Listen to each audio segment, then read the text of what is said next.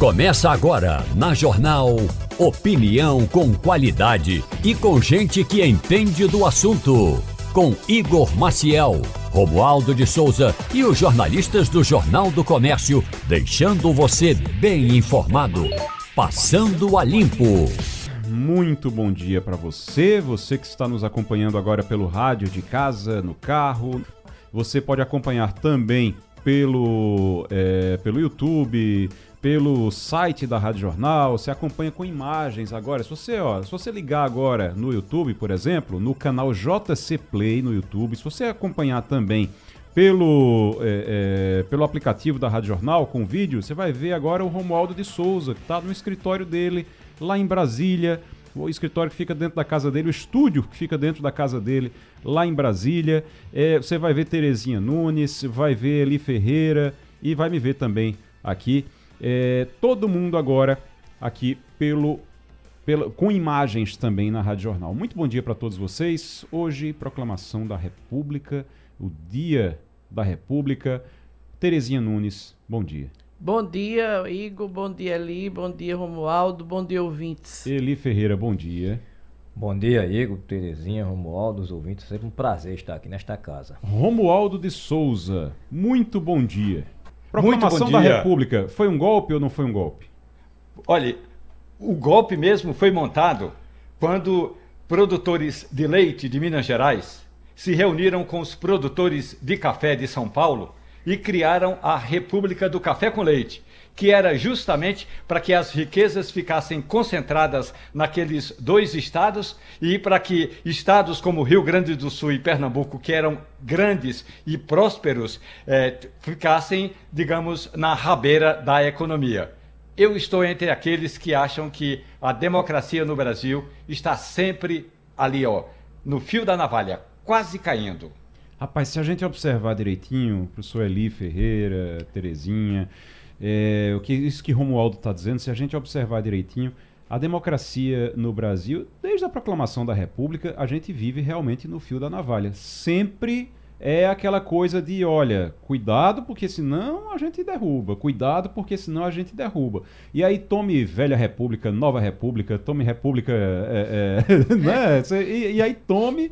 É, que a gente não é de falar aqui da proclamação da República, a gente está falando da, de lá de, do Marechal Deodoro, que tiraram de uma cama, ele estava doente, botaram em cima de um cavalo, ele não conseguia nem andar no cavalo direito, e aí colocaram em cima de um cavalo, ajeitaram ele lá e fizeram aquilo, depois fizeram uma foto com um cavalo bonito danado, uma foto não, uma, uma pintura com um cavalo bonito danado, deixa que o cavalo tem uma história que depois o Marechal Deodoro, quando viu a pintura, aquela pintura que a gente conhece tão bem lá da, da, né, da, na, da, da proclamação da República, aí ele olha a pintura, olha e diz, rapaz, quem se deu melhor nessa história foi o cavalo. Porque era um pangarézinho, botaram um cavalo bonito na pintura, rapaz.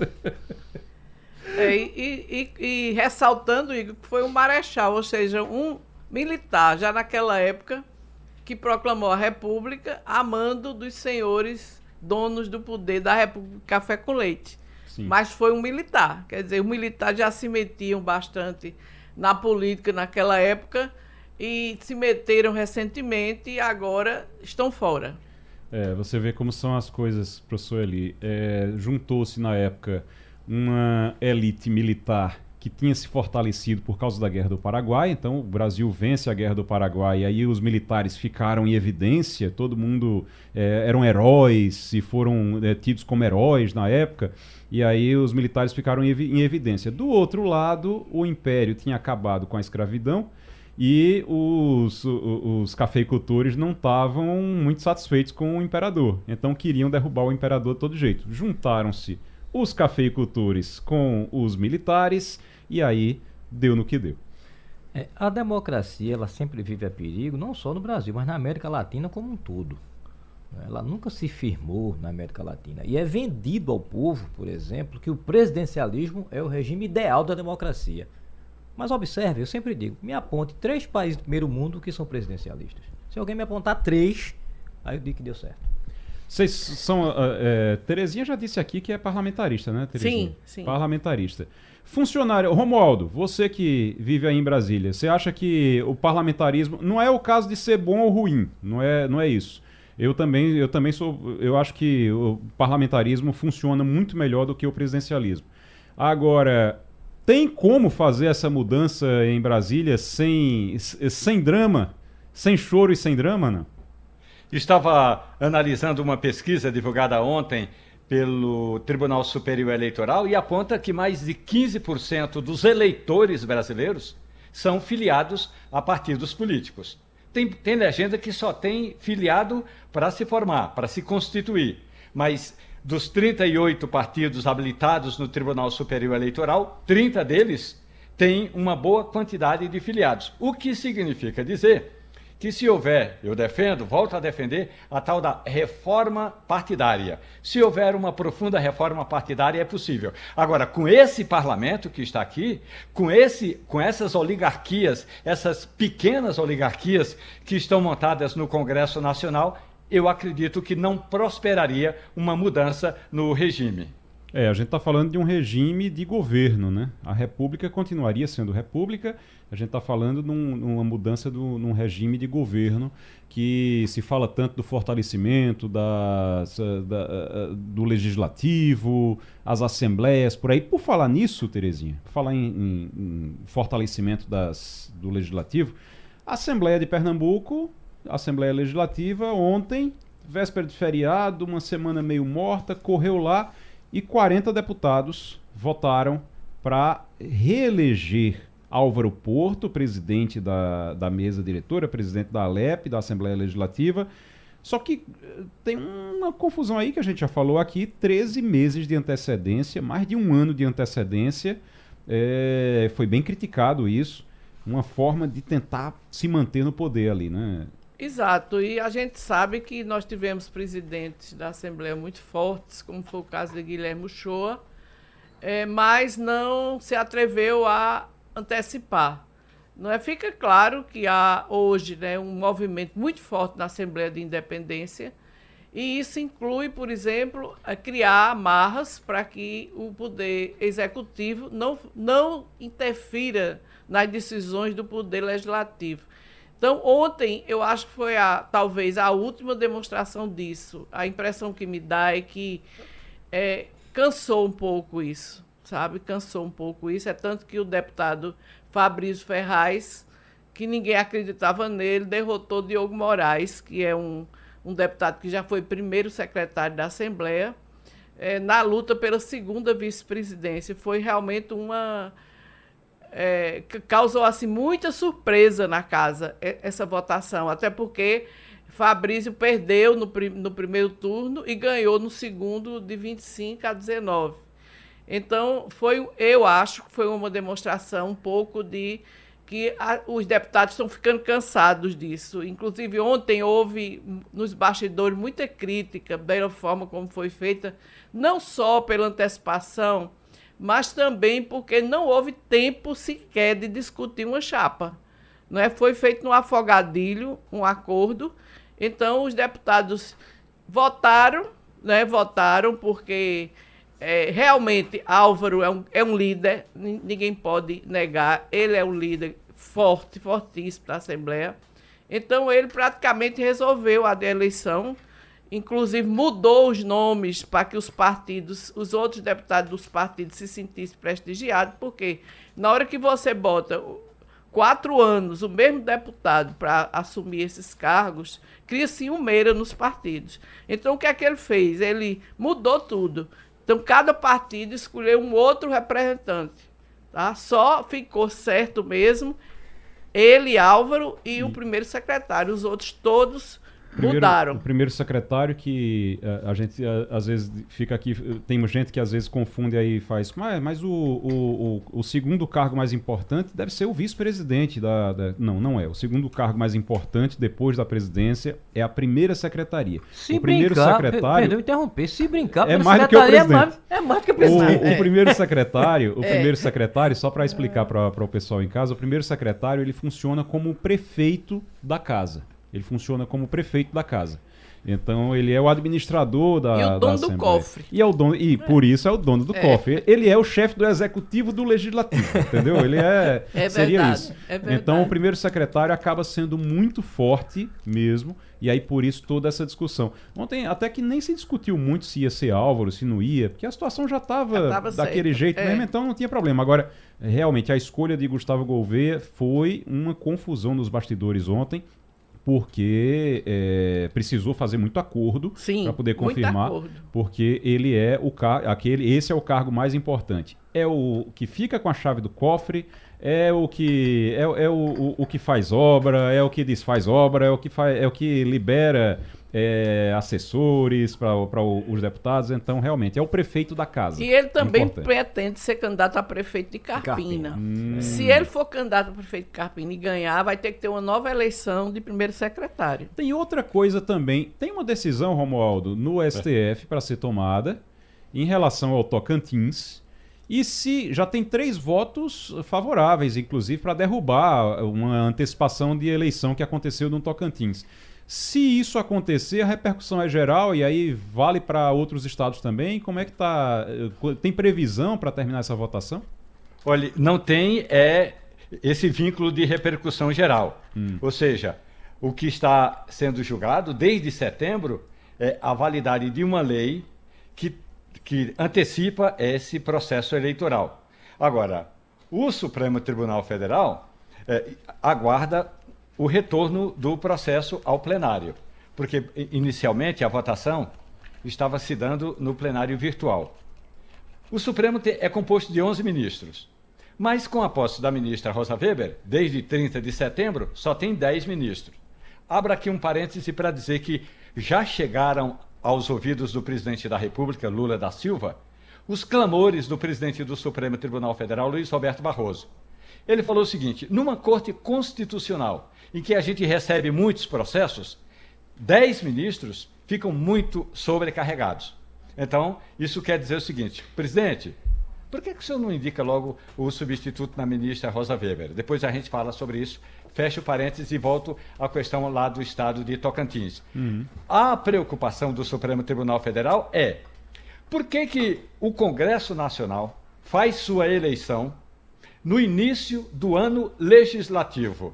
O início do ano legislativo, né, Terezinha, é no, no primeiro dia útil de exato, fevereiro. Exato. Isso.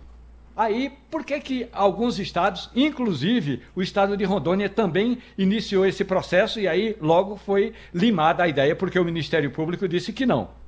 Então, vamos ver. Não vai ter repercussão, porque não há pedido de repercussão geral, a não ser que lá no, na hora da votação final entre essa história de repercussão geral, e aí valeria para todas as vinte e sete assembleias, legis, assembleias legislativas. Mas o, o importante é, pode até ser que Pernambuco tenha colocado o carro na frente dos bois, mas vai ser a última vez. É. Uh, o professor, a gente está com um professor de direito aqui, então vamos aproveitar. Nesse caso, tendo a votação lá, professor Eli Ferreira, tem, é, não tem repercussão geral, não tem pedido de, reper, de repercussão geral, como disse Romualdo, mas basta alguém aqui de Pernambuco entrar no S T F e, e é automático? Como é que funciona isso? É porque a justiça, né, às vezes a gente reclama, não, o judiciário não faz nada. A gente tem que entender que a justiça tem que ser provocada. Uhum. Né? Ela não vai, de ofício, tomar certas decisões. O que é que está ocorrendo no S T F? Houve uma provocação. Por isso o S T F está julgando. Agora, basta saber se na decisão final eles vão entender que, por extensão, se aplica aos demais estados. Isso é que a gente vai aguardar. Aí tem que esperar o resultado. Muito bem. A gente já está na linha com a Manuela Alves, é a diretora do Enegrecer, secretária-geral adjunta da O A B. Doutora Manuela, muito bom dia. Bom dia, Igor. Bom dia a todo mundo da bancada. Uma honra no feriado estar participando aqui do Passando a Limpo. Oh, cobre, cobre da gente a hora extra, tá certo? Porque eu sei que hoje é dia de descanso, eu sei que hoje é dia de descanso, mas com a gente aqui é trabalho todo dia, não tem pra onde correr, não. Me diga uma coisa, oh, doutora Manuela, a, o Lula, ele, o presidente Lula, ele sancionou mudança na lei de cotas, que incluem quilombolas e reduzem a renda máxima. A renda máxima era de um salário mínimo e meio, foi para um salário mínimo agora. Esse texto ele prevê política de inclusão também na pós-graduação.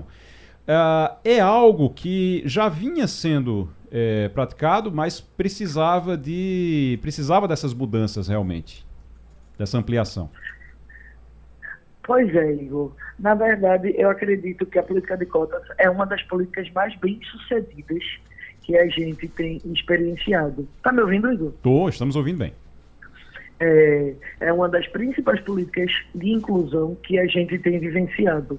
E aí, você traz pontos muito importantes da lei de cotas, que são exatamente a inclusão dessa população quilombola, o que oportuniza uma oportunidade para uma população que vivencia grande resistência. A gente sabe que quilombos hoje são espaços de resistência, porque tem, tentar manter a cultura, né, secular e com tanta... É, com tantas dificuldades, é óbvio que é, é essencial para a gente fortalecer a democracia. E também, o outro ponto que tu traz que é importante é a queda no valor, né, de renda per capita para poder participar de, da, da política de cotas. Por óbvio que esse tipo de avanço vai permitir uma ampliação do público que é beneficiado por essa política de cotas. E isso acaba sendo uma forma de fortalecer uma política, Igor, que a gente não pode negar que tem resultados bastante significativos ao longo dos dez anos de sua vigência. Afinal de contas, ela aumenta o quantitativo de, dessas populações vulnerabilizadas socialmente, uhum, dentro do ensino superior, de quatro por cento para quase quarenta por cento. Isso mostra o quanto a gente está democratizando a educação. E enquanto educadora, não vejo outro caminho para a gente combater as opressões sociais que não sejam começando a partir da lógica de fortalecer a educação, que eu acho que é partida para todas as mudanças e transformações que nós queiramos fazer. Mas um ponto que eu acho que também vale é, ressaltar nessas alterações que foram feitas, Igor, e aí eu queria frisar aqui para mim, esse é um dos pontos que mais, que merece muita, muita, muito louvor, é exatamente o ponto de que a lei também se preocupou com a política, as políticas, na verdade, de recebimento de auxílio estudantil. O que significa também que a gente começa a mostrar uma maturidade para um novo momento, que é o momento de pensar e incluir, mas também pensar nos desafios que é se manter no ensino superior. Porque às vezes a gente entra, mas a gente não percebe que, assim, para chegar, precisa de uma passagem, para se manter, precisa de lanche, precisa de xerox, precisa de tanta coisa na vida estudantil. Verdade. E uh, os auxílios que são, que também estão sendo previstos, né, com prioridade para os cotistas, vão ajudar demais que a gente consiga não só incluir, mas evitar a evasão. E aí a gente qualifica ainda mais a política afirmativa.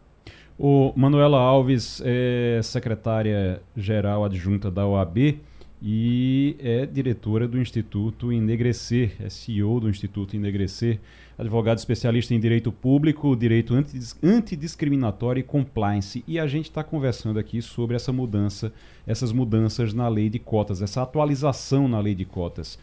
Romualdo de Souza. Manuela Alves, muito bom dia para a senhora. Eu gostaria de ouvir a sua opinião a respeito de uma decisão que foi tomada pelo Conselho Nacional de Justiça. Por unanimidade, o C N J aprovou a criação do Exame Nacional da Magistratura. Até aí tudo bem, porque diz o seguinte, é, para ser aprovado nesse certame, nessa prova, é, quem deseja prestar concurso para juiz. E aí a regra, serão cinquenta questões e os candidatos devem acertar, no mínimo, setenta por cento dessas questões. Exceto, portanto, estão excluídos dessa regra, os negros e os indígenas. Negros e indígenas só precisam acertar cinquenta por cento. O restante, estamos falando de setenta por cento das questões que deverão ser respondidas corretamente. Negros e indígenas, cinquenta por cento. Como é que a senhora analisa essa decisão do C N J? Então, é, Romualdo, bom dia. Muito bom poder estar falando com você aqui nessa bancada. Romualdo, veja bem, eu avalio muito positivamente a ideia do trato diferenciado. Inclusive, acredito que isso reforça o que a gente entende enquanto princípio da igualdade. E o que é o princípio da igualdade? Tratar desiguais de forma desigual na medida de sua desigualdade. A gente precisa perceber que hoje o número de, de pessoas, né, que ocupam cargos na magistratura, ele não reflete a realidade de um Brasil que tem, em sua maioria, negros. O Brasil tem mais de cinquenta por cento de pessoas negras, não tem nem dez por cento de magistrados negras e negros. Isso mostra uma distorção social. A gente precisa refletir por que é que esse índice de pessoas negras está refletido na população carcerária, mas não está refletido, por um exemplo, na, no número de magistrados. Se a gente não entender que o sistema traz distorções, que são distorções, inclusive sequelas, desde um processo de escravização da população negra, a gente não vai conseguir dar igualdade de oportunidades, respeitando as especificidades de história de cada povo. Na prática, a gente também tem um exame a qual todos serão submetidos e submetidos, todas as raças. A gente só está criando uma diferenciação de parâmetros. A gente precisa perceber que a exclusão foi a regra por séculos neste país. Então, a gente também precisa ter um olhar diferenciado hoje para fazer esse processo de reparação histórica. Então, acho que o C N J, ele tem sido um provocador, inclusive, digo mais, acredito que o Poder Judiciário tem sido atuante de uma forma diferenciada, muitas vezes até na frente, né, dos outros poderes, na vanguarda de alguns direitos de populações vulnerabilizadas, e eu acho que nesse momento, quando ele dá um tratamento diferenciado de exigência para o exame, ele promove reparação histórica. Manuela Alves, uh, diretora do Instituto Enegrecer, secretária-geral adjunta da O A B, conversando com a gente, Terezinha Nunes. É, bom dia, Manuela. É, eu estou vendo aqui que na, na legislação é, está reservado cinquenta por cento das vagas de ingresso nos cursos de graduação para estudantes com renda familiar igual ou menor a um salário mínimo. É, isso, isso, então, seria uma regra para as pessoas mais pobres, não necessariamente para os negros. Então, incluiria, pelo que eu estou entendendo aqui, em geral, as pessoas pobres, em geral, terão cinquenta por cento das vagas. Eu queria saber também qual é o percentual atual destinado e reservado para essa população. Bom dia, doutora Terezinha. Primeiramente, é uma honra falar com a senhora, uma mulher nessa bancada aí, representando muito bem, né? Que bom poder estar trocando essa ideia com a senhora. A primeira coisa que eu acho que é importante a gente dizer é que essa lei, na verdade, ela é uma lei que se presta a, a oferecer benefícios, né, para beneficiar, inclusive, não só pessoas negras. Se a gente para para olhar o teor da legislação, ela vai falar de pessoas negras, tanto pretas e pardas, mas ela também fala de pessoas indígenas, mas ela também fala de pessoas com deficiência. Então, essa lei, na verdade, ela vai garantir é, proteção de outras populações vulneráveis dentro dessa perspectiva. E esse próprio número de um salário mínimo, esse próprio valor de um salário mínimo, ele já é um avanço, porque antes, na lei anterior, era valor mínimo de um salário e meio, e agora ela, ele já cai o percentual, permitindo que a gente tenha ainda mais pessoas sendo beneficiadas dentro dessa perspectiva. Eu não acho que a gente exclua quando a gente fala de cotas também com critério social, ou quando a gente una o critério racial com o critério social. Acredito que a gente fortalece bastante, inclusive porque, infelizmente, ainda temos uma população negra em uma situação de extrema vulnerabilidade, principalmente nos indicadores não só econômicos, como também sociais. A junção ela é sempre muito bem vista, mas a gente precisa entender que a finalidade de cotas raciais e de cotas sociais são diferentes. Nada impede que elas se unam, e isso eu acho que é super positivo.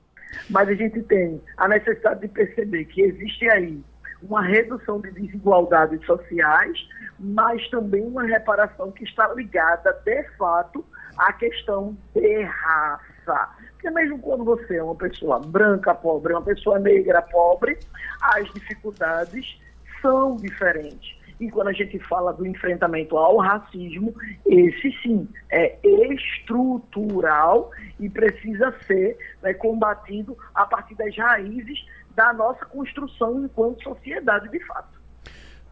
Manuela Alves, diretora do Instituto Enegrecer, secretária-geral adjunta da O A B, conversando com a gente aqui. Doutora Manuela, quero agradecer, mas antes só falar um, uma coisa que me chamou a atenção nessa, essa, esse ponto da avaliação do programa a cada dez anos. Eles falam de ciclos anuais de monitoramento e a avaliação do programa É, de cotas a cada dez anos. Eu acho que isso é importante para uma atualização, para a gente não ficar tempos e tempos sem atualizar isso, de acordo, inclusive, com as estatísticas do país, né? Perfeito, Igor. Na verdade, a lei anterior, ela previa validade de dez anos.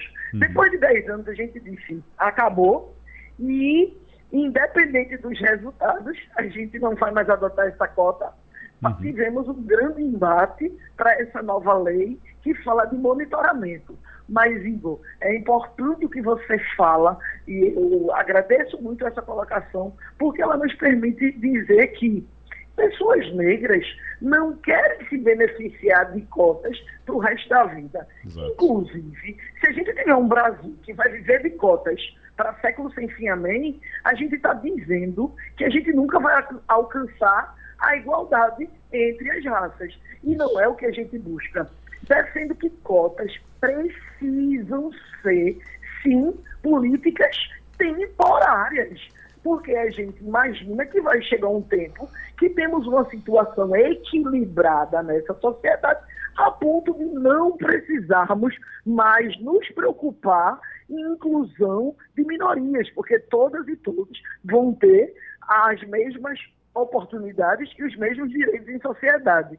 Igor, vou ficar aqui torcendo para que a gente tenha o mínimo de tempo possível com essa lei de cotas, significando não que derrubaram e acabaram com a lei aleatoriamente, mas que atingiremos os índices necessários que comprovem uma equidade de todas as raças e que assim a gente possa sempre priorizar educação como uma área de investimento, mas numa perspectiva mais ampla, sem que a gente precise fazer é, políticas específicas, porque a gente tem uma opressão que é estrutural enquanto racismo.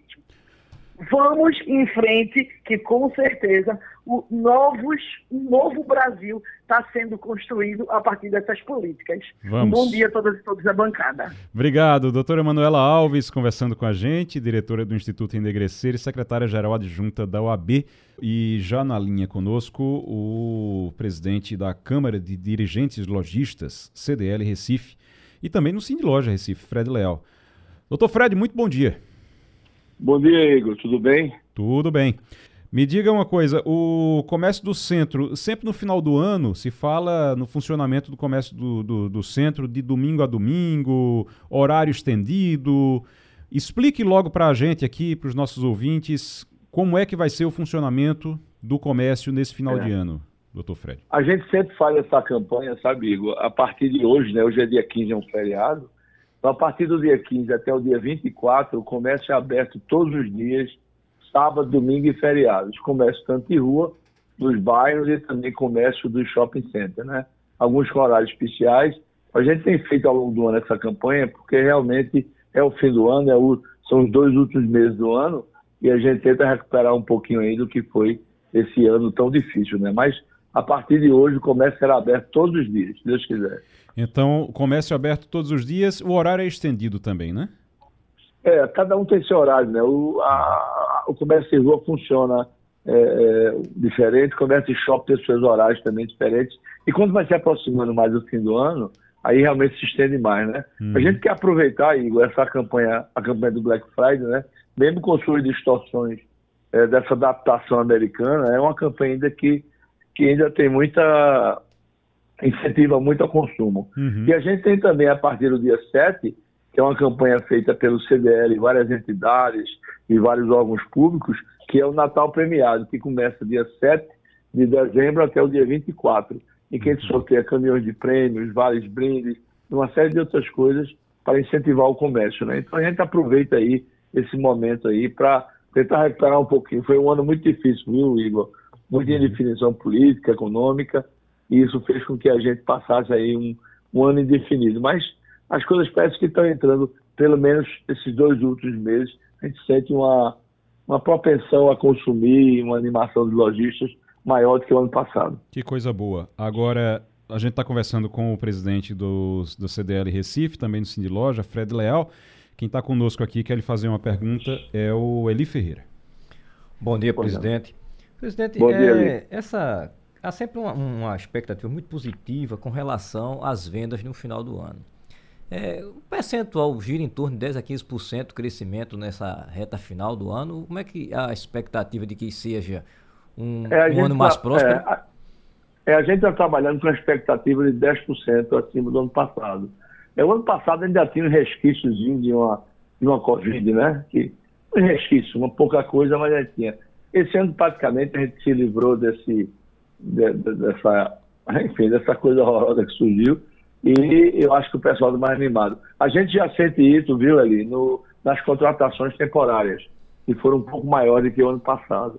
Então, há uma expectativa aí. Eu diria que dez por cento é um número bastante razoável.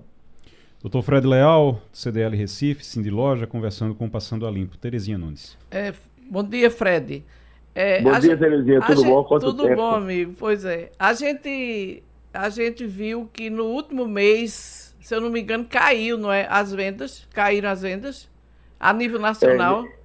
É, em outubro, mas veja bem, se a gente considerar de janeiro a outubro, o comércio não foi muito bom.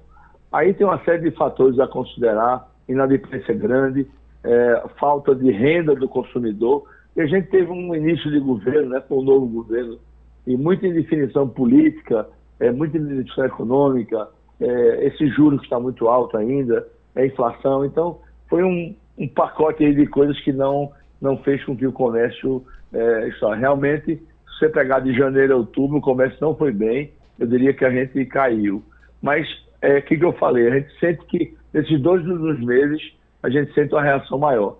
O ano de, o ano de mil novecentos e vinte e quatro, aí é uma incógnita. Aí, realmente, eu acho que é uma questão bem de se preocupar. E aí tem uma série de coisas, né? Negócio de fiscal... É, arcabouço fiscal, é, problema de equilíbrio fiscal, juro, então ainda mais a gente deixa, para o ano a gente resolve, vamos primeiro resolver esses dois últimos meses, e aí a gente sente realmente que houve uma melhora. Eu espero que a gente, talvez no ano como todo a gente não vai crescer, mas esses dois meses, em relação aos dois meses do ano passado, a gente vai crescer com certeza. O, o doutor Fred, uh, eu vi uma notícia de que a C D L estava se juntando para conversar com a governadora Raquel Lira, para é, conversar sobre a, uma revitalização do comércio, na, do comércio de rua. Como é que está funcionando é, isso? Veja essa... bem, é muito bom, muito bom você me dar a oportunidade de esclarecer e de colocar isso aí. Hum. A gente vem...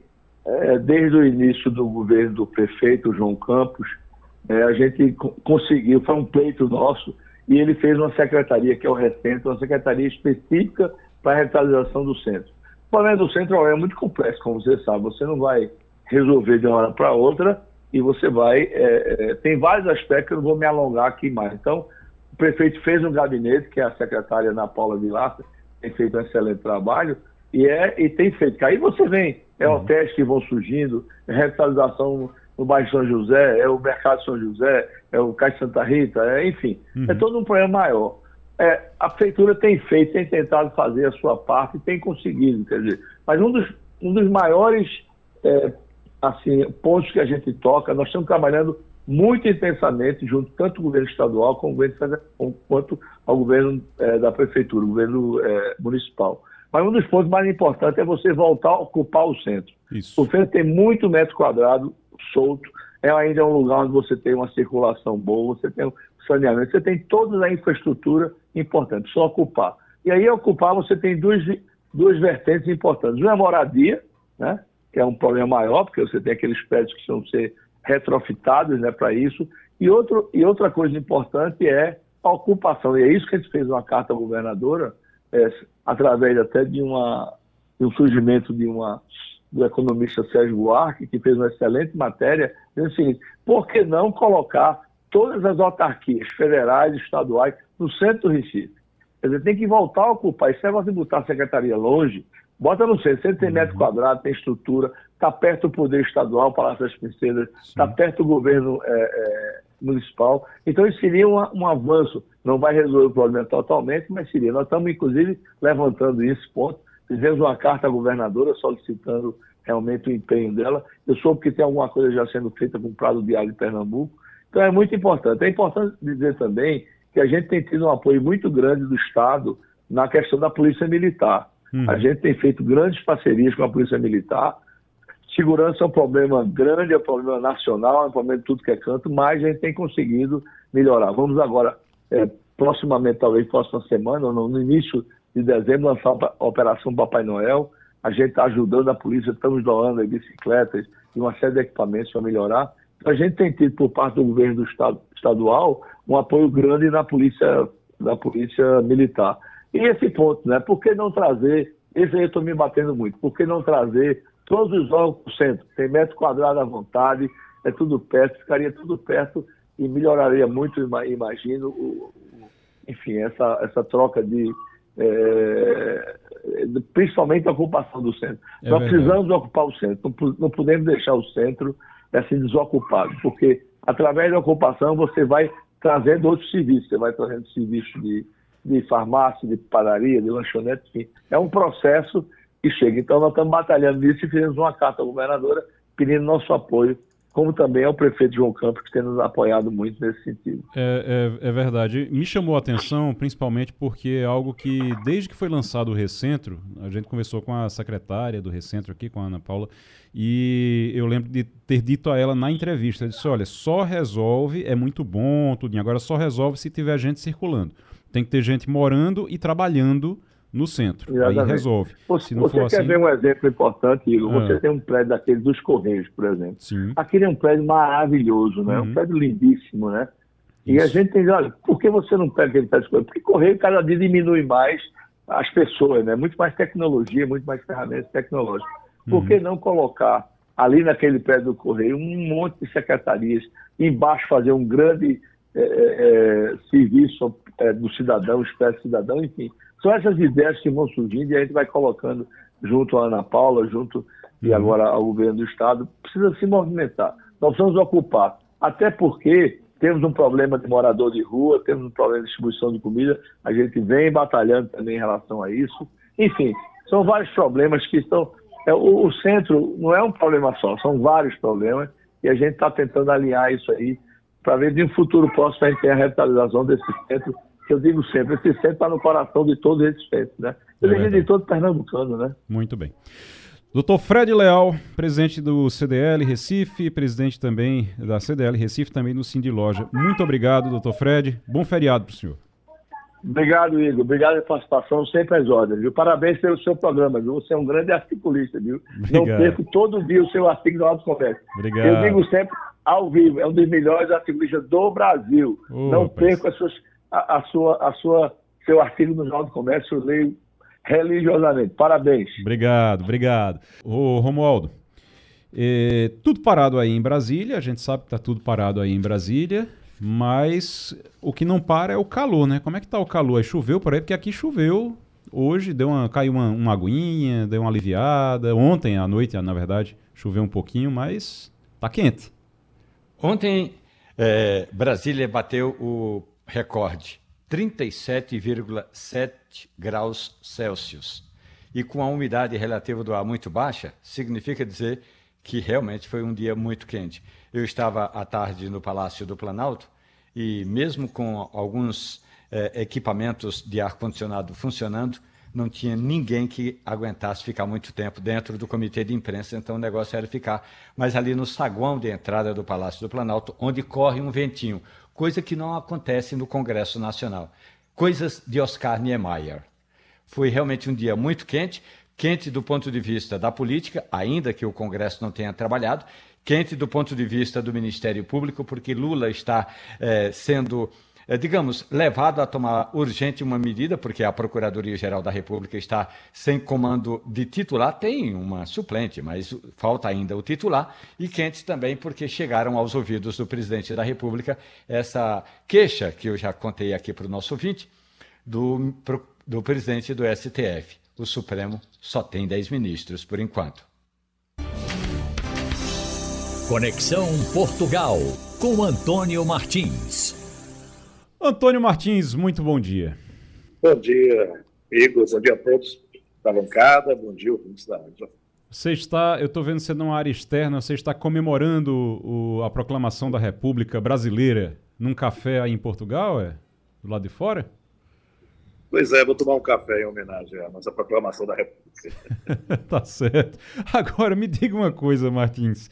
Eu, a gente, na semana passada, falou sobre a crise aí em Portugal. O primeiro-ministro teve que renunciar, estava envolvido numa investigação do Ministério Público. Depois, nós não nos falamos aqui, é, mas depois surgiu uma história que o Ministério Público tinha errado o nome dele. Ele renunciou por engano. Que danado foi que aconteceu aí nessa investigação? Antônio Costa, na verdade, era Antônio Costa e Silva, e era outro ministro, não era ele, ele renunciou por engano. Foi isso mesmo? Olha, Igor, não foi exatamente por engano, mas ele se viu forçado a renunciar depois de um comunicado que foi publicado pela Procuradoria-Geral da República, em que dizia que ele estava, a partir de escutas, é, de alguma forma mencionado Nesses, nessas tratativas, nesses, nesse material que o, o, a Procuradoria-Geral da República, o Ministério Público, apro, é, apresentam como prova. Ele tinha se reunido com o presidente de manhã, saiu, depois a procuradora chegou para se reunir com o presidente, ele também voltou a se, a se reunir com o presidente, só que nesse meio tempo, entre a primeira, a primeira reunião e a segunda, houve esse comunicado e ele se viu na obrigação de, de renunciar. Acontece que a defesa só teve acesso a cento e trinta páginas de acusação praticamente no dia seguinte, um dia depois. E, ao ler, viu que a transcrição das escutas é, um teor ali da, da, daquela, daquela frase não fazia sentido, porque o, a pessoa que estava sendo escutada, né, dialogando, dizendo que, ia, que era o pre, principal amigo dele, né, que é o, o, o, o, faz parte aí da, desse projeto, né, de hidrogênio e lítio, postou é muito amigo do Antônio Costa. E tem hora que ele diz assim, olha, vamos tentar falar, se esse caso for de economia, vamos falar com o ministro da Economia. Se for com, sobre, não, se for sobre finanças, eu vou falar com o ministro das Finanças. Se for sobre economia, eu vou tentar dar um jeito de chegar e tentar falar com alguma coisa assim, com o Antônio Costa. E aí eles foram ver a gravação, dizia Antônio Costa e Silva, que é justamente, estava claro que se falava Antônio Costa e Silva, é, que é o ministro da, da, da Economia. E por que, que isso suscitou uma certa desconfiança? Porque esse advogado, esse consultor, ele tem acesso direto a Antônio Costa, ele não precisava dizer que iria tentar entrar em, arranjar um jeito de entrar em contato com o Antônio Costa. Ele pegava o telefone, ligava para o Antônio Costa, porque eles são amigos há muito tempo. Então, isso, ele disse, olha, isso aqui não, não é, não é isso para ser um título. E não é só isso, tem uma determinada, é, determinada, determinado decreto que, é, sério que aquele decreto tinha sido feito à medida para uma determinada empresa, e quando foram ver, depois o decreto a que a procuradoria se referia era um, um decreto que não tem nada a ver com essas, esse caso do lítio, do, do hidrogênio, é de outra empresa, de outra história, não tem nem a ver com, com empresa nenhuma, dizer, de outra, outro campo econômico, não, não era referente a isso. Então isso assim pega mal, né? Porque é, quem acusa tem que estar com muita convicção e provas, acima de tudo, né? De que, de que tem ali um elemento forte. Agora... O que aconteceu aqui? Ah. Diga. Não, é, é porque é uma atrapalhada, assim, que é, é uma atrapalhada, uma confusão, assim, da, da, da investigação que é, mexe com o país inteiro e coloca em risco até... Você, é, é, é, a gente estava falando aqui na semana passada da possibilidade de um partido de extrema-direita ganhar força em Portugal por causa da repercussão dessa, dessa investigação. E, de repente, se descobre que o, o Ministério Público, na hora de transcrever, esqueceu de colocar um sobrenome e achou que era outra pessoa. Uhum. É algo muito grave é. isso. Lógico, é lógico que existe, existem sim crimes que foram cometidos ali e tal. Agora, a questão é que envolve, envolver o primeiro-ministro nisso, ele se sentiu sem, sem condições políticas de continuar, né? Uhum. Olha, teorias, das, da, teorias da, da conspiração já surgiram todas aqui que você possa imaginar. Isso também é muito grave nesse sentido, né? Porque você, você cria, na realidade, uma série de, de, de suposições, de, de, de, de possibilidades, e as pessoas começam a trabalhar em cima dessas possibilidades, muitas vezes fantasiosas, né? A questão é que o governo tá, ainda está funcionando, porque o que eu te falei, né, enquanto não houver a próxima eleição, está marcada para o dia dez de março, a eleição, é, vai, esse governo ele, ele continua um modo de gestão, né, ou seja, só coisas estritamente é, necessárias para o funcionamento do país é que são é, autorizadas. É, não entrou ainda, de fato, o governo de gestão, porque o que, é que acontece? O primeiro-ministro pediu demissão, mas o presidente teria que formalizar essa decisão. Ele não formalizou ainda. Por que ele não formalizou? Vai esperar para início de dezembro, porque, como estava em tramitação o orçamento de dois mil e vinte e quatro, finalizando a tramitação e para a votação na plenária, a última votação, eles então vamos votar. Depois de votar o, o orçamento, aí sim eu, eu oficializo a demissão, né, do Antônio Costa, a dissolução do parlamento, e aí tem quatro meses para que haja uma nova eleição. O problema é que já existem constitucionalistas dizendo que é, isso é inconstitucional, porque, uma vez que a demissão de fato ocorrer dia sete, a formalização deveria estar é, menciona, mencionando o dia sete como o dia que começaria, então, o governo de gestão, como eles chamam, né? É. Esse governo em que muitas coisas ficam... O primeiro-ministro impediu de fazer até que haja um novo gabinete. Eita, meu Deus. Romualdo, tem muita atrapalhada em Brasília, mas uh, acontece atrapalhada desse tamanho por aí também, não? Olha, o Ministério Público do Brasil também tem feito algumas dessas, eh, digamos, traquinagens, eh, mas a gente, eu não, nunca tinha visto desse tamanho não, viu, Antônio Martins? Agora, você está falando aí que está numa cafeteria, muito boa tarde para você, está numa cafeteria, vai tomar café, aí tem um, um aspecto importante nesse nosso diálogo, Martins, é que vai ser aberto um, um espaço para a promoção da economia e da cultura brasileira aí em Portugal. Te pergunto, o que de cultura que nós vamos mandar para Portugal agora e do ponto de vista da economia, tem espaço para café pernambucano por aí, Martins? Romualdo, bom dia para você. Olha o que tem, viu? Olha, é, é, o português toma muito café, né? É um café a cada esquina ou a cada duas portas aqui, é o que mais tem. E, obviamente, que, embora seja um povo muito tradicionalista, gosta de tomar os mesmos tipos de café e tal, mas também tem aquela, aquele pessoal que é mais gourmet, que gosta de experimentar, tem muita gente de fora, então tem muito, muito espaço para o café brasileiro, que já tem um espaço grande aqui. O café brasileiro é muito, é muito respeitado aqui, como já foi no, no mundo todo, né? Agora, esse... Está vendo aqui o Web Summit, né, que é essa grande conferência de tecnologia é, da Europa, uma das maiores do mundo, e o, o governo brasileiro participou aqui, não só o governo, mas o SEBRAE também, mas a Apex, junto ao SEBRAE, junto a outras instituições, já vinham já vinham nos últimos anos participando e agora vieram com mais o dobro da capacidade, com, fizeram um stand aqui e, e lançaram uma plataforma para que haja, uma plataforma de informática, para que haja um encontro entre fornecedores e consumidores, empresas que consumam, precisam de fornecedores é, brasileiros, né, para ter essa troca, então vai facilitar isso, mas foi anunciado também a, a criação da Casa Brasil. A Casa Brasil é um, vai ser um espaço onde SEBRAE, Apex, Fiocruz, Embratur vão dar apoio a pequenas e médias empresas que queiram internacionalizar seus negócios. Ora, o Brasil tem uma... uma produção de artesanato, por exemplo, arte popular muito forte, né? O Brasil tem muitas coisas do ponto de vista de cultura, seja audiovisual, seja música também, que, que pode, gastronomia, que entra nessa, nessa pauta também, que pode se beneficiar disso, e também de inovação, né? Então, é, não se sabe ainda como é que vai ser operacionalizado isso, né? Foi um anúncio apenas. O, o embaixador Raimundo Carreiro, embaixador de, do Brasil aqui em Portugal, disse que já entrou em contato com as autoridades portuguesas e estão vendo já é, imóveis para onde isso possa acontecer, mas é um bom, um bom, uma boa notícia para quem quer empreender, inclusive tem vindo gente que empreende muito por aqui, para tentar também ver negócios.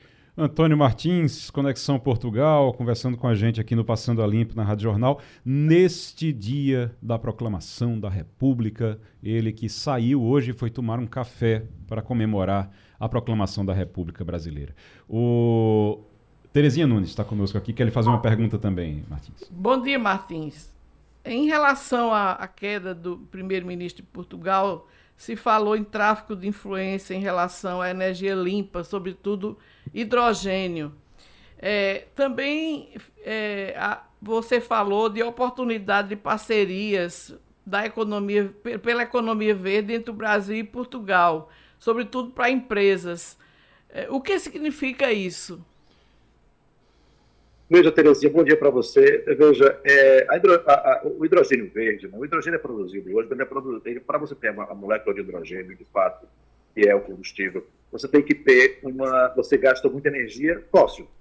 Mas o, a, a, o hidrogênio verde é, é o hidrogênio produzido a partir de energias renováveis. O Brasil tem muita energia renovável, né? Tem as hidrelétricas, mas também tem a, a solar, a eólica, que são muito importantes no Brasil, que tem capacidade de expandir muito. O, o, a Europa precisa consumir o hidrogênio, principalmente o hidrogênio considerado verde, que é esse que é produzido a partir das energias renováveis, mas não tem tanta capacidade de produção, uh, campos de, de, de energia eólica, de energia solar, para produzir o que eles precisam, que é uma coisa monstruosa. E o Brasil tem essa capacidade, até sobra, para produzir esse hidrogênio verde, que é um, um combustível do futuro.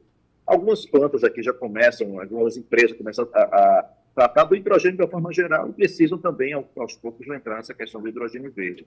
Algumas empresas também já estão implementando é, parques aí de energia solar também para atender a essa produção da energia verde. E aí Pernambuco é, né, tem uma, uma, uma participação grande, não só por conta da questão da energia solar, mas também da biomassa, né? É, e a gente tem uma série de, de, de possibilidades de explorar isso. Recentemente, teve aqui em Portugal, né, na semana passada, na realidade, uma missão da, da FIEP, né? A FIEP tem um comitê de sustentabilidade, e esse comitê organiza, de vez em quando, a cada dois anos, às vezes não, um pouco mais de tempo do que isso, algumas missões empresariais internacionais para conhecer projetos de outros países e tentar ver negócio. Era agora na Roma, E, e, e, e a central indígena de Roma, né, ficou muito impressionado com essa capacidade do, de Pernambuco. E aqui em Pernambuco, aqui em Portugal, foi feita uma visita para uma empresa que produz hidrogênio, né, e também uma rodada de negócios com empresários da economia verde. E esses empresários aqui de, de Pernambuco, que, que, olha, daí de Pernambuco, que vem até aqui, da área do plástico, da área da cerâmica, da área dos doces, da área É, de, de automóveis e tudo, eles conseguiram aí vislumbrar algumas parcerias, né? Então, por exemplo, são empresas que precisam de material sustentável aqui em, em Lisboa, para de, de, de, de matéria-prima sustentável para poder fazer suas, seus, é, seus produtos, porque já atuam nessa área, né, da sustentabilidade. Desde uma coisa de eventos mesmo, por exemplo, eventos que fazer é, tendas para grandes eventos, de material reciclado e reciclado também, né? E isso, Pernambuco tem, já começa a ter algumas experiências nesse sentido e pode haver essa parceria. Então, você tem um exemplo, mas tem outros, né? Então, essa missão foi muito importante aqui, conhecer e vislumbrar essas possibilidades. Também o SEBRAE, que atua nessa, nessa, nessa parceria, né, apoiando esses empresários para virem para cá, porque a conexão, uhum, agora com essa questão de, de, da Casa Brasil, da possibilidade, da plataforma, que eu falei também, né, a plataforma para encontros de fornecedores com, com empresários, né, empresas que precisam de fornecimento de, de matéria-prima, de serviços, serviço na área de tecnologia. Vamos lembrar que o Porto Digital criou aqui também em, em Aveiro um centro. Lembrar da matéria de Fernando Castilho, que fez aqui em São Cutício, né? Sim. Vendo ali brasileiros, exato, da, da, da família dele, tudo que vieram para cá. Então, assim, o Porto que tem, vai ter, vai, foi dito agora que vai ter um voo direto Recife-Porto. São, são laços, né, que esse, nesse momento eu acho que são muito propícios, porque o Brasil tem o que o mundo está precisando, né, que é a capacidade de produzir energia de uma forma sustentável. Antônio Martins, muito obrigado, Martins. Até semana que vem. Até semana que vem. Já na linha conosco, o historiador Biu Vicente, para conversar sobre a proclamação da República. Esse dia que a gente está hoje, o feriado é o feriado da proclamação da República, e a gente está comemorando este dia. É uma homenagem a este dia, que foi quando começou a República, acabou a monarquia e começou a República no Brasil. Professor Biu Vicente, muito bom dia. Bom dia, como vai você? Tudo ótimo, tudo bem. Quem está aqui quer lhe fazer uma pergunta já agora é o, o, o seu amigo, professor Eli Ferreira, está aqui querendo lhe fazer uma pergunta. Bom dia, bom dia, Bill. Prazer, viu? Me diga uma coisa, esses levantes que tem no Brasil, geralmente é, eles são passados para um, uma tendência da história de que foram revoluções, movimentos populares. A gente pode dizer que a República foi um golpe no Império? É, foi um golpe de Estado, sim. Não há participação popular, é algo que estava sendo pensado em alguns setores da classe média, uh, do Exército, que insatisfeitos, alguns com soldos, outros com a forma de como o Estado estava tratando os oficiais do Exército, e os aristocratas inconformados ainda com o fim da escravidão, uh, estavam querendo, de certa forma, vingar-se dos atos da princesa Isabel, que estão no governo do Brasil, que aboliu a escravidão sem haver o pagamento pela, pelos escravos que foram liberados. Então, esse conjunto de coisas e também a, a insatisfação de parte do clero pela forma como o Estado brasileiro tratava a religião católica naquele momento, que apesar de ser o imperador, o chefe da igreja, a, a igreja católica sentia-se naquele momento a, a, como que perseguida, a, pelo menos tinha uma série de normas criadas que impediam uma expansão da formação do clero e, e outras É, tendências internas que favoreciam o avanço do protestantismo do Brasil, do espiritismo. Quer dizer, também a, a Igreja Católica estava insatisfeita porque recentemente dois bispos dela haviam sido aprisionados, passaram dois anos na Ilha das Cobras, né? e, e isso tudo é o caldo que deu condições para a a existência desse golpe, porque não há movimento popular, não há participação do povo neste ato de quinze de novembro de mil oitocentos e oitenta e nove. Ô professor, fala-se, tem uma, uma coisa que fala-se muito, ah, mas a, a, o povo queria, a, as pessoas que é, existia um movimento forte é, republicano na época.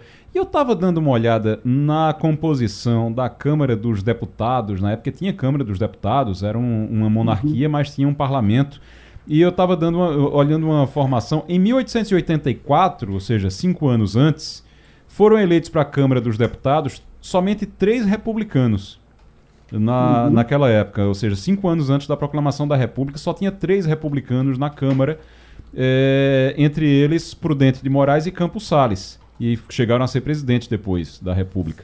Mas é, na legislação seguinte, aí você pensa, ah, mas cresceu depois? Não, somente um conseguiu ser eleito.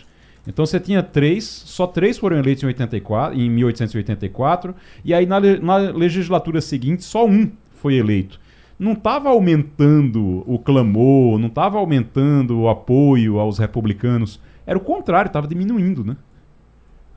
É, no, no, o movimento republicano, ele não tinha raízes na sociedade, né? Uhum. Em mil novecentos e setenta tinha havido um congresso republicano lá, então saiu o manifesto em São Paulo, uh, mas ele não, não criou raízes profundas nas diversas regiões do Brasil. Em Pernambuco praticamente não tem republicanos. Uhum. Não há um partido republicano aqui, há um pequeno movimento. O pessoal estava mais envolvido na política local. Uhum. Né? Ah, então, não, a, a, a expressão do parlamento, que era a expressão apenas daqueles que podiam votar, porque uhum. tem que lembrar quem é que podia votar para deputado. A Constituição do Império estabelecia o voto para aqueles que tivessem riqueza suficiente para votar. Uhum. Aqueles que não tinham, não, nem sequer podiam votar, nem ser candidatos. Isso criava uma, uma representação muito pequena da sociedade. Isso. E, e, então, a, não é surpresa que o movimento republicano, que levou o golpe de, de quinze de novembro e estabeleceu a República no Brasil, não tenha ligações nem com o parlamento, hum. nem com o povo. É. Romualdo de Souza, para a gente... Agora, professor, bom dia, Biu Vicente. Tudo bem que a participação popular eh, era exígua, era pequena. Agora, na sua avaliação... Alguns estudiosos, eu gostaria de ouvir a sua opinião, professor. Alguns estudiosos dizem que a República ainda não estava vingada, não estava pronta para ser, entre aspas, promulgada. O senhor acha que anteciparam um processo que ainda não estava pronto para ser concretizado? Na história, eu entendo, nada está pronto. Todos os acontecimentos históricos estavam em preparação, ou, ou às vezes eles irrompem assim, uh, e, e estabelece-se pela adesão ou não da, dos grupos sociais. Então, por exemplo, a, a sociedade russa não estava pronta para a Revolução Russa de dezessete. Uh, o povo dos Estados Unidos também não estava pronto para a independência dos Estados Unidos. Você vê, quando a, a própria votação para definir a independência dos Estados Unidos, a diferença é de um voto entre os constituintes. Então, a sociedade nunca está pronta para a história. Ela vai fazendo a história, e se você fica esperando, não, a gente vai fazer quando estiver pronto, isso é um discurso conservador para evitar qualquer mudança, né? Então, o que acontece em mil oitocentos e oitenta e nove, a quinze de novembro, é que um grupo resolveu abortar o movimento, a República, a ideia da República. Não é que não existisse essa ideia, essa ideia existia. Ah, havia uma discussão dela dentro do Exército Brasileiro, o Benjamin Constant, o Euclides da Cunha, há uma, há uma série de... de estudantes e professores da escola militar que discutiam bravamente é, é, essas ideias, né? Agora, isso não era discutido com o povo. E aí você entendeu o que era o povo. O povo era a maior parte da população que tinha acabado de sair da escravidão. Não havia escolas para todo mundo. Mesmo quem estava livre, não tinha acesso à educação. Só um grupo muito pequeno tinha acesso a, a escolas, tinha acesso a livros, né? E a maioria das pessoas, como, lamentavelmente ainda hoje, seguia pelo que dizem na época os padres, né? Alguns pastores que estavam se estabelecendo. Hoje, mais do que os padres, são agentes sociais que, que estão educando o povo. Então, essa questão de estar preparado ou não, eu acho que historicamente nunca houve esse momento do povo preparado para fazer a coisa. Biu Vicente, professor Biu Vicente, muito obrigado, historiador, conversando com a gente aqui sobre a proclamação da República. E a gente, a, a gente volta depois. A gente conversou com o professor Biu Vicente no dia de finados, conversando hoje de novo, e ele sempre trazendo informação, muita, muita informação boa para a gente da história. Professor, muito obrigado. Muito obrigado por, mais uma vez, ter me chamado para participar dessa conversa com a sociedade. Eu estava vendo aqui, vocês sabem por que foi que... Eu estava me lembrando, na verdade, disso. Vocês sabem como foi que convenceram o Marechal Deodoro a, a, a proclamar a República, a ser o líder dessa, desse golpe? É, coloca, foram dizer a ele, e realmente era verdade, o problema é que você tinha um primeiro-ministro que tinha pedido demissão na época, e Pedro segundo aceitou a demissão dele, e aí aceitou a demissão e ia colocar um nome, estava estudando colocar uma outra pessoa, e essa outra pessoa que Pedro segundo ia colocar era um rival de juventude de, do Marechal Deodoro. Marechal Deodoro, que era monarquista, ele se dizia monarquista, ele dizia a todo mundo que queria estar no enterro de Pedro segundo, que ele queria ir até o fim, tá? E carregar o caixão e, e é, acompanhar o enterro de Pedro segundo, que era muito amigo dele e tudo, que não, não queria realmente isso. E aí, ele, quando disseram, olha, o Pedro segundo vai colocar como primeiro-ministro o fulano de tal, que era um rival dele de adolescência, com quem ele disputou na juventude o amor de uma, de uma jovem lá, que ele era apaixonado por ela. E aí ele aceitou, ele não, ele não queria, ele aceitou acompanhar os republicanos na época. E foi, então você sempre tem algum caso tem assim. algum caso. Hein? Sempre tem alguma coisa passional na, na, nessas, nessas histórias brasileiras. É impressionante. E o cardeal Richelieu da Revolução Francesa dizia que traição em política é questão de tempo. Pois é, exatamente. O Romualdo de Souza, é, como é que vai ser o resto do seu feriado aí? Olha, hoje é dia de provar cafés. Hum. O meu amigo Silvio Meira voltou da Ásia e trouxe cafés das Filipinas, da Malásia, e eu preciso, até é uma boa missão que me deu o Silvio Meira. Eles eu ca... preciso experimentar é, esses cafés para poder dizer para ele quais são as notas, as qualidades do café da Malásia que ele trouxe. Eu Na soube... verdade, a Malásia não produz muito café, uhum. mas o Silvio Meira comprou uns cafés é, de montanhas vulcânicas, e eu gosto muito de café de montanhas vulcânicas. Ô, Romualdo, eu soube que o Silvio Meira quase foi preso por causa do seu café. Ah, rapaz. Teve Essa história ele Ficou não preso. me contou. Porque é. ele está vindo semana que vem a Brasília, é. e aí a gente vai ter mais tempo para contar, é mesmo? Conta aí. Não, não, o que eu, o que eu soube, o que eu soube foi que ele teve dificuldade para passar na alfândega, teve algum problema com a alfândega, não? Não que eu saiba, ah, até porque tá. é, é permitido trazer café torrado, se for verde não pode trazer. Ah, porque não podia trazer verde, né? Mas ele não é. trouxe verde não, né? Então tá não, tudo não, certo. Ele trouxe café torrado. Então foi tudo certo, então tá bom. Olha, Terezinha e professor Eli Ferreira, obrigado. Obrigado a vocês pela, pela presença aqui, pela participação. Muito bom dia.